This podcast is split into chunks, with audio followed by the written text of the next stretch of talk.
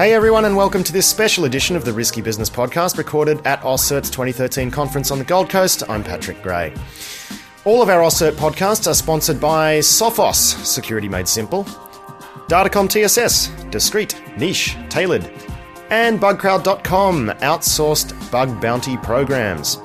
Big thanks to all of our sponsors for making it possible to bring you these podcasts, and you can follow all of our AusCert coverage at risky.biz slash AusCert or via the RB2 RSS feed at risky.biz slash feeds.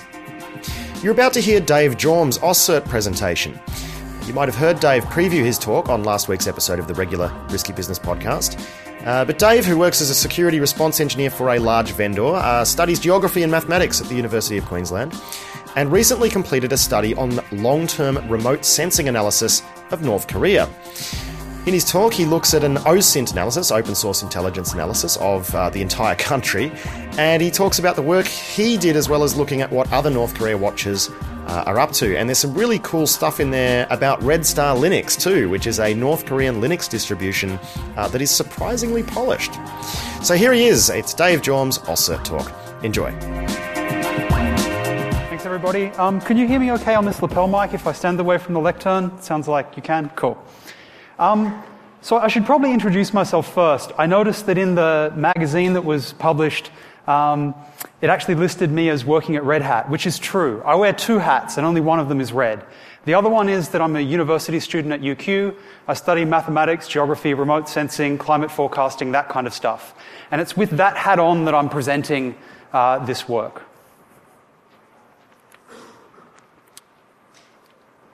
So my little clicker doesn't seem to be working. Any ideas, guys? Oh, there we go.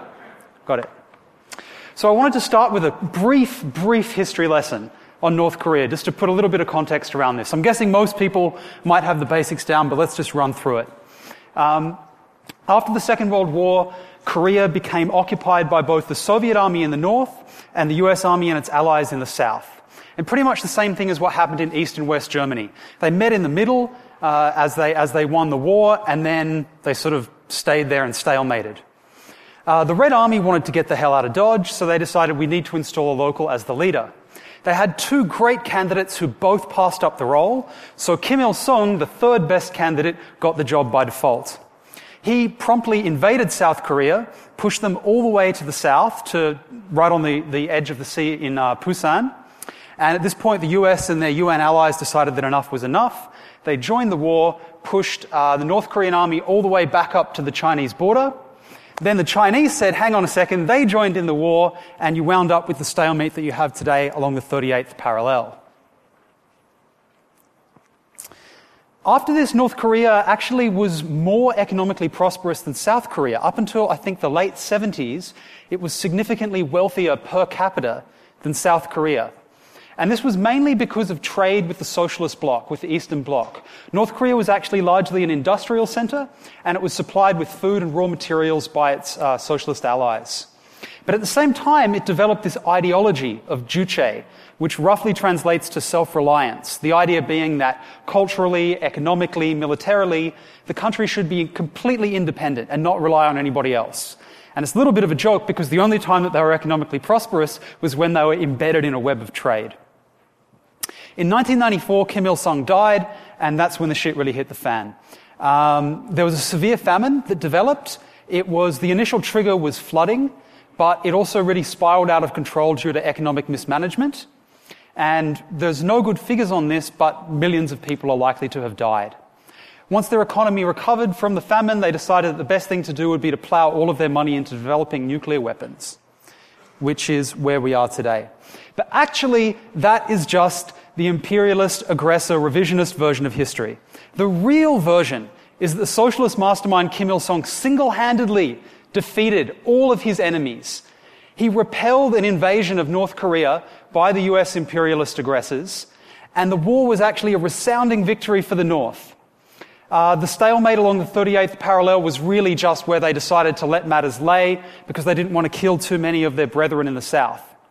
South Korea is occupied by a vicious military puppet regime propped up by the US, and they actually yearn to be reunified with North Korea.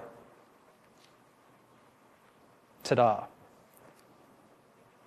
North Korea continues to lead the South economically to this day because of their superior model and ideology. After eternal President Kim Il sung died in 1994, was succeeded by the dear leader or great general Kim Jong il, uh, some unfortunate natural disasters occurred, and the result was the arduous march, which is a euphemism for everybody starving. Um, and then the nuclear deterrent was developed to, uh, to push out the imperialist aggressors. Ta-da. That's actually the Tower of the Juche idea, and it's um, one of the only features of the Pyongyang skyline that's lit up 24 7. So, the piece of history that I really want to focus on is the famine that occurred in the mid 90s. And as I said, it was triggered by flooding initially, but it really spiraled out of control due to mismanagement of the situation, due to having a command economy that couldn't respond to that kind of disruption. And uh, their response, rather than really resolving the problem, was to, to go with a propaganda campaign. So you had let's only eat two meals per day, or that um, the poster on the bottom right there, the translation is, as it says there, let's carry on the arduous march with strength, etc., etc. So they tried to turn it into a kind of ideological struggle against the wicked hunger. But what really happened was, uh, in the end, they got out of it due to food aid and due to recovery of the land. When a famine is triggered by floods, or when there's any severe flooding event, you get a lot of topsoil that's washed away. And then after that happens, it's more difficult for crops to grow. And then if you have a starving population who can't control access to their own crops, everything's in collective farms, they're likely to go in and raid everything. If you're hungry enough, there's no punishment that will deter you. You'll just bust into the fields and start stealing corn cobs off the stalks before they're even ripe. And that's exactly what happened. Oh, we've gone back there.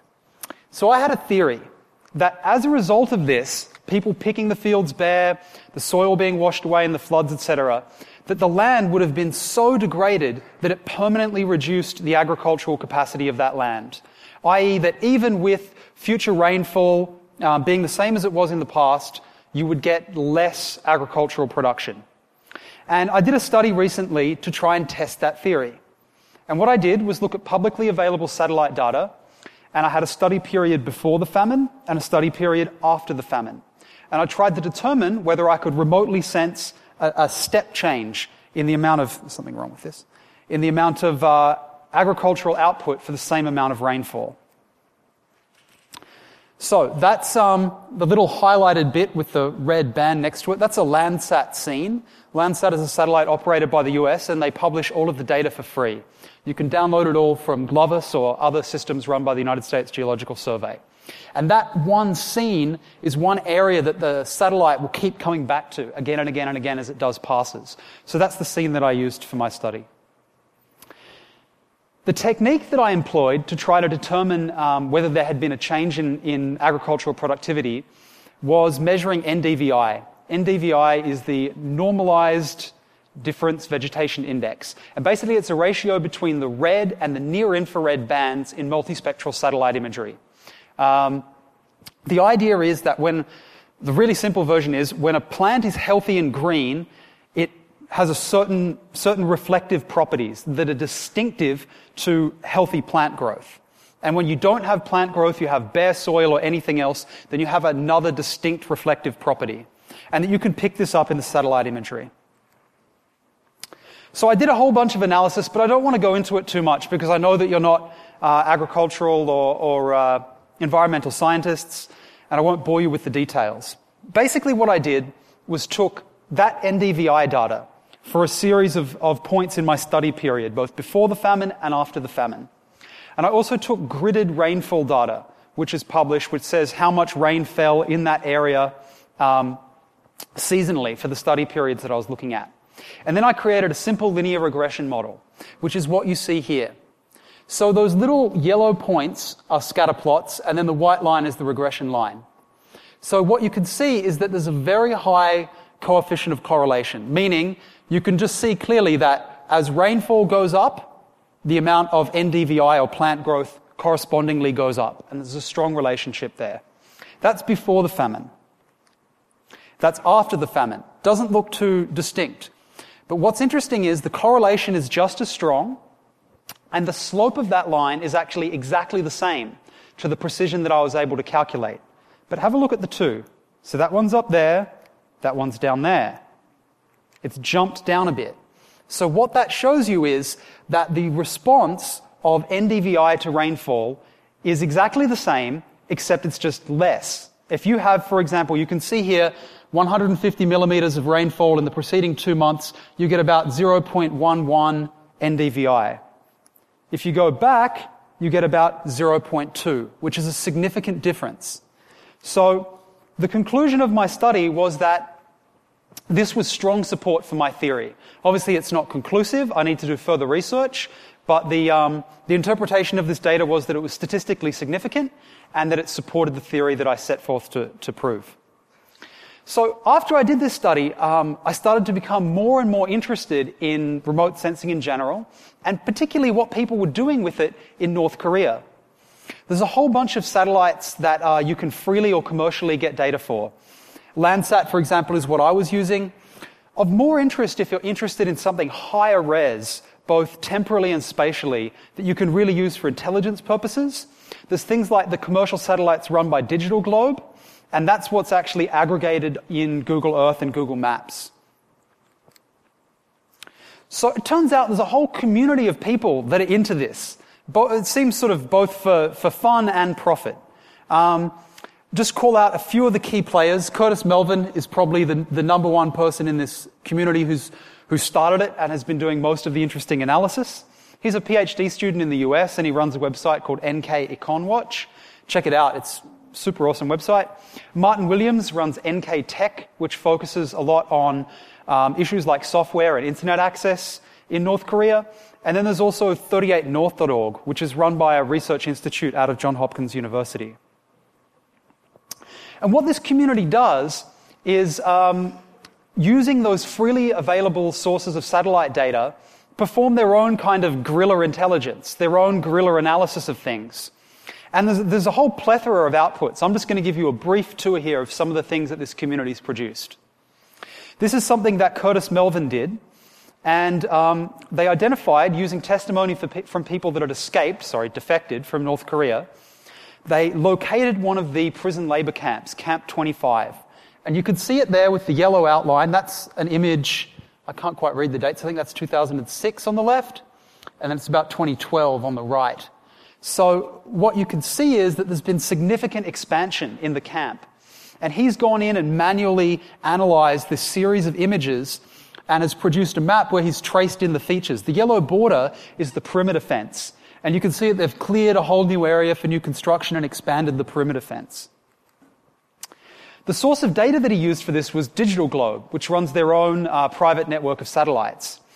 And I think they must have cottoned on to the great media exposure that he got from this and decided that it would be a good idea to actually publish their own analysis. So you can go and download this for free from Digital Globe. They've produced this glossy 30 page PDF of um, satellite analysis of Camp 25.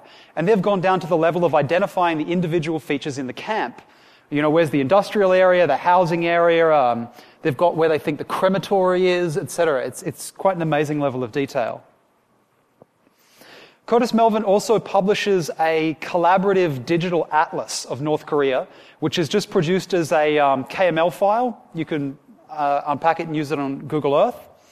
And it highlights a whole bunch of interesting features within the country. This one is my personal favorite. Uh, this edition of North Korea Uncovered was produced before the succession of Kim Jong un. And this is Kim Jong il's number one pleasure palace in um, Pyongyang. You can see there he's got a private horse racing track, private water slides, an underground railway station, and the whole thing is built into a little mountain valley so it can't be seen from the outside. It's quite amazing. And by just producing this as a KML file, just identifying the feature, he's not tying it to individual imagery. If higher res or better imagery becomes available, then you can just zoom in on the same spot. Another collaborative effort that's, that's been done on a similar vein is on Wikimapia, and they've also uh, highlighted a whole bunch of interesting features. What's better than an underground train station but an underground airbase? And um, what they have, the, the runway at the top left is actually just a regular above ground runway. The one going down the bottom right runs straight through the middle of a mountain. And the idea is that they can store aircraft, uh, military aircraft, inside the mountain. So you can't just bomb the airfield and, and get rid of all of the aircraft. And then they can fly out of the mountain. It's so cool. And, uh, and crush the imperialist aggressors. So, um, one of the other things that this community has been watching a lot, obviously, is the satellite launches and the missile launches that have been taking place from sort of last year onwards. The Kwang, I can't pronounce it, Kwangmyongsang um, missile is what North Korea used, or sorry, I should say launch vehicle, is what North Korea used to successfully put a satellite into orbit in December 2012. They first started trying to launch this in April 20, whoop, April 2012, and uh, they had a few failures, and finally they scheduled a new launch for between 10 to 22 December. Now, what's really interesting is that 38 North and others were able to accurately preempt the launch date by doing their own analysis of the satellite imagery. So this is something published by 38 North from the 10th of December. And what they can see is that the whole rocket launching system, the trailers that delivered the, um, I think it was the solid fuel, have left the parking lot. So they're saying that's done. And the tracks through the snow leading into the assembly building where they're going to put the rocket together. But there's no tracks yet leaving the assembly building. So that highlights a point in a process. And they say at this point in the process, you're about two days away from launch date. They said that on December 2012, sorry, December 10, 2012, and December 12 was in fact when they conducted the launch. 38 North has also been doing some analysis of smaller rocket launch pads. Um, this is the Tonghae launch site near Chongjin in the, the northeast of the country. And this isn't one that they're using to try and put satellites in orbit, it's just a general rocket testing, testing range. And uh, this is a bit of a blurry image to make out, particularly from any distance, because it's got that um, shift in it. But what you can see is that there's a mobile launch stand that they've put in place. They've cleared all the snow off the launch pad, and they've put a crane in position in order to winch down the rocket that they're about to test. So these guys can look at that image and say, they're about to test a rocket. And then finally, probably the, of, of uh, most interest to people in the intelligence community would be the uh, Yongbyon experimental light water reactor, the nuclear reactor that everybody's so worried about. And uh, 38 North again have been doing analysis on this. They've been watching it over time, and you can see here that they've got an image from November 2012 where they've shown that some coolant piping, a trench has been dug to run coolant piping out of the plant. And that there's an area where it looks like they're going to put storage water tanks for the coolant. And then you zoom forward to January, and that trench has been covered in, so they must have completed the coolant piping. They've installed the water storage tanks. And again, they're able to use this to really track a process and say, well, this is how far along they are with the construction of this nuclear reactor. And they're, from January 2013, um, this analysis was saying they're basically ready to rock. Outside of the sphere of just satellite imagery, there's a whole host of other sources of, uh, of information and other things that people have been doing as kind of a collaborative effort to, um, to interact with North Korea. One of them, and it's, it's not particularly sophisticated, but Anonymous Korea put together Op North Korea and managed to DDoS all of North Korea's official websites. It's not too many countries that you could easily do that for. Um, also, there's some people in South Korea that intercept North Korea's public television signals. If you're close to the border there in South Korea, you can, uh, you can easily pick up North Korean television. And actually, they have super strong transmitters and jammers because they want North Korean television to get out, but they don't want South Korean television to get in. So, um, some people have actually set up a live streaming feed and you can see in the, that's YouTube on the left, the one on the right, that URL in there, um, you can go on there and any time of day or night watch North Korean television. It's not very good. It's usually a lot of military marches or that one there seems to be like a, a black and white days of our lives set in the countryside with a lot less sex and drugs and a lot more potato farming. The other thing is um, that's come out in the last few years has been glimpses of North Korea's own computing infrastructure. And the first thing that came out was uh, Red Star Linux, which is a KDE based Linux distribution that's used internally in North Korea. There's a Russian university student who was studying as an exchange student at Kim Il sung University, the premier university in Pyongyang. And he went to the local market just to, I, I guess, to buy some wares or whatever you, you know, he intended to get. And he got a copy of Red Star Linux, installed it on his machine, and was quite amazed to find that it was a, a fully functional, home-brewed Linux distribution. What's really interesting about it is it's not just like they've taken Fedora or Ubuntu or something, you know, put Korean language skin on it and, and that's it. They've actually developed some of their own custom features.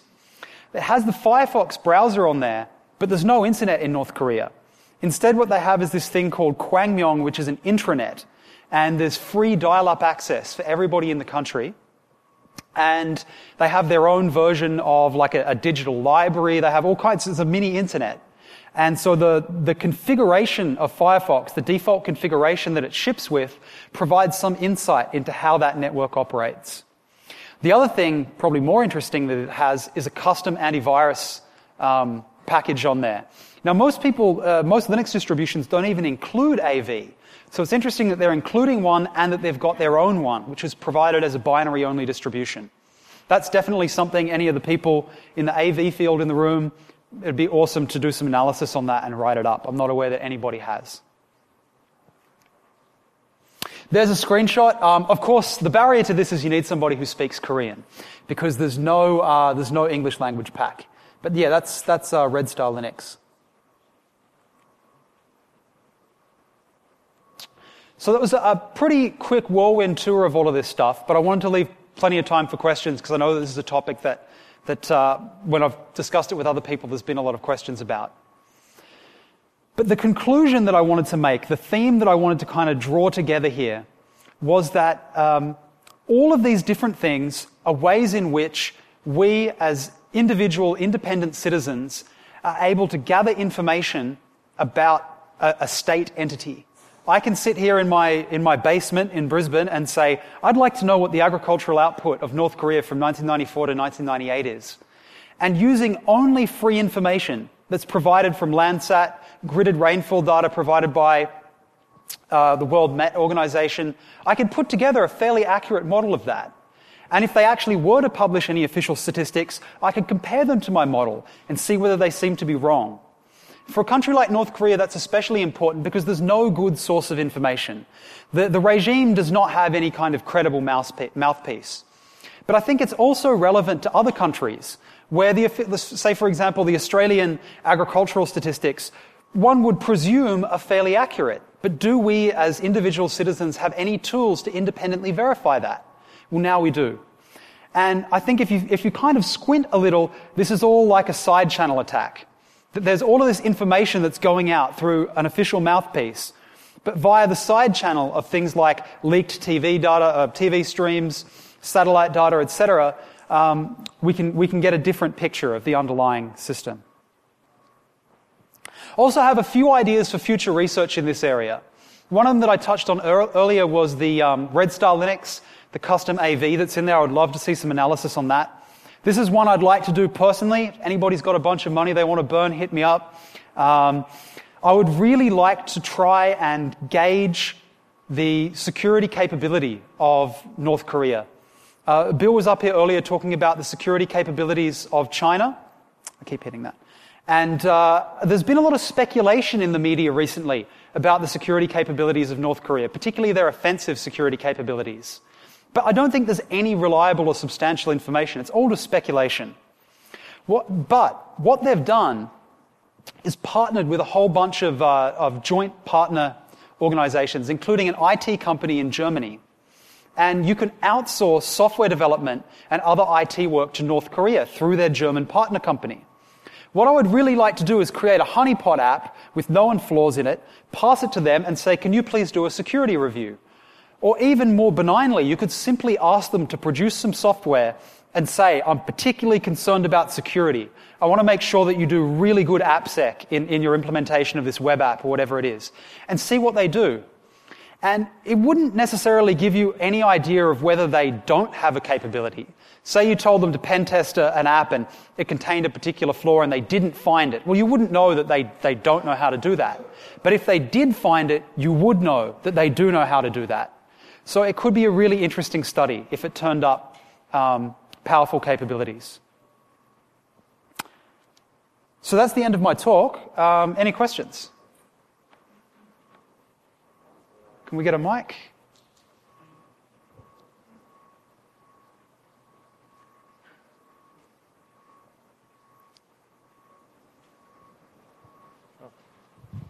Hey, Dave. Um, hey. I was just wondering how often this imagery actually updates.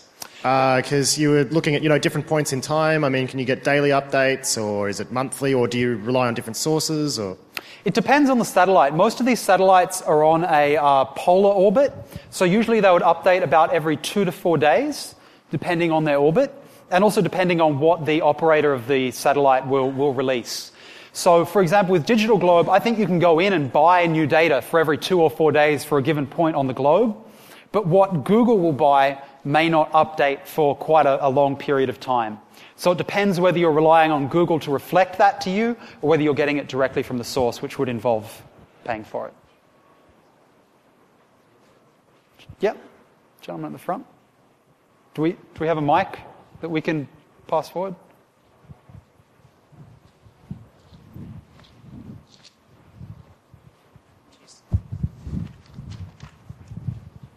Thank you. Um, it was going to be a similar question, but um, do you think that uh, governments around the world are doing what the amateurs are doing? And are there satellites that perhaps are providing live imagery? I, I, know they're on an orbit, so perhaps that's not possible, but the I'm only, not aware the, of how The only way to get live imagery is if you have a geostationary orbit. So that's where the, the orbit of the satellite is at the same pace as the Earth's rotation. And from memory, I think that's 36,400 kilometers from Earth. So it's way too far to get anything high res. Most of our geostationary satellites are for weather and uh, environmental monitoring, but, uh, and for communications, of course. Um, but these sort of satellites are all in polar orbits, so no, there's no live monitoring. But that's a really good point about what the governments have. And I'll presume there's some guys sitting up the back here who are with some kind of defense, defense imagery organization snickering at my primitive techniques. But um, I would, and, and, if you are, I would love to hear what, what you actually do or what you think of, of what I've presented. Um, because I'm sure that the, the defense community, the intelligence community is doing far more sophisticated things. But what I really wanted to highlight was that this is no longer their exclusive domain. That with the data that's now publicly or commercially available, uh, independent individuals can also do this kind of analysis. Just a quick follow up on that. Um, we're looking down at space. Is there something that is looking up at space to see if there are satellites that are in those orbits that can view live imagery? I don't satellites know. watching satellites. That's a good question. I don't know. Yes, certainly.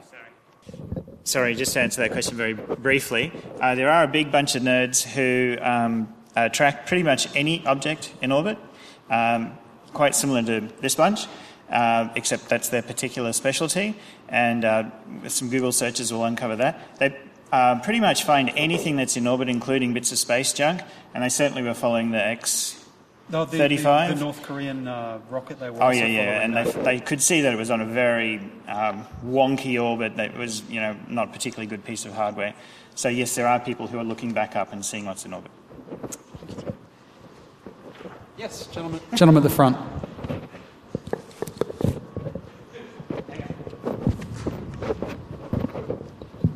Um, just firstly, if North Korea doesn't have an actual functioning internet and just an intranet, do you have any idea why they bothered with uh, an antivirus program?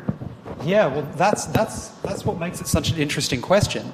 Um, what is their concern? Is it that they're concerned about domestic uh, threats on the intranet, that they're concerned that there would be malicious individuals? You know, I mean, I guess the world is full of hackers in their bedrooms um, coming up with stuff. If you're in North Korea, you can't get on the internet, so you get on the intranet. Maybe they are concerned about that. And I guess because it's an intranet, it may well um, expose more of the country's own critical infrastructure. You know, I, I imagine that the, the firewalling regime may be different to things that are facing the public internet. So I can't give a conclusive answer, but that's one of the reasons why I'm really interested in either myself or somebody else doing some more conclusive analysis on, on uh, what's in Red Star Linux. And just quickly, any thoughts on uh, Google's recent attempts to map North Korea compared to what you guys are doing? That was something I should have mentioned in this talk. Thank you for pointing that out. Um, Google actually crowdsourced their data, and it was largely the community that I'm talking about that provided them with that data.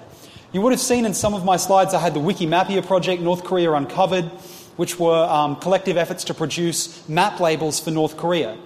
And it was obviously a big black hole. There's no street labels, there's no cartographic information for North Korea. So Google decided to crowdsource it. And if you zoom in on Google Maps now, you will see that there are place labels, there are street names. And that's, that's how Google sourced all that information, It was from the community. Yes? Uh, isn't the work that you're doing incredibly speculative? And there's a risk that you make a claim mm. and the media latch onto that, you shift public opinion. You know, we've seen uh, with weapons of mass destruction in Iraq, they had far more detail than what you probably had, yet got the wrong conclusion. So, what's the duty of care or responsibility you, you yeah. have when putting these claims out there? There we go. That's better. Um, that's a really good question. Yeah, and I think I'm not attempting to claim anything about some of this intelligence stuff.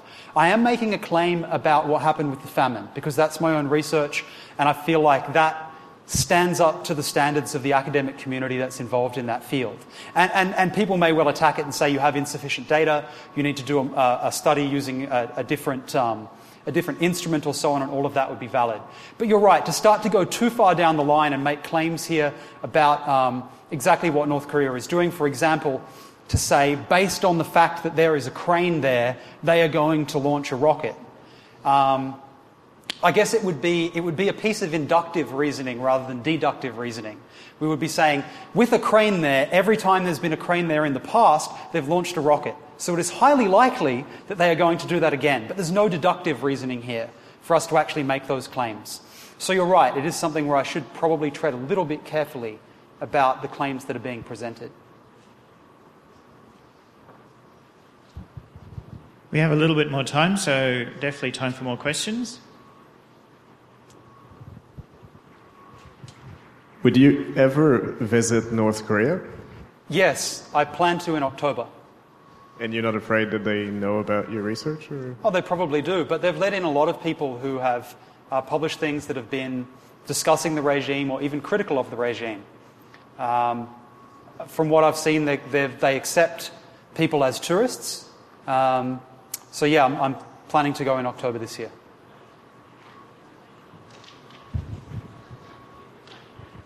Uh, g'day, David. Justin from the University of Queensland. Uh, my question might be slightly tangential to your work, but I think you may have an interesting opinion. Mm. Uh, which Korea is best Korea? I reckon I've got to say that I reckon North Korea is best Korea just because of their style, because of their flair. I mean, look at the Tower of the Juche idea that I had in my slides. South Korea doesn't have anything on that, so I go with the North. All right. Any last questions? Okay.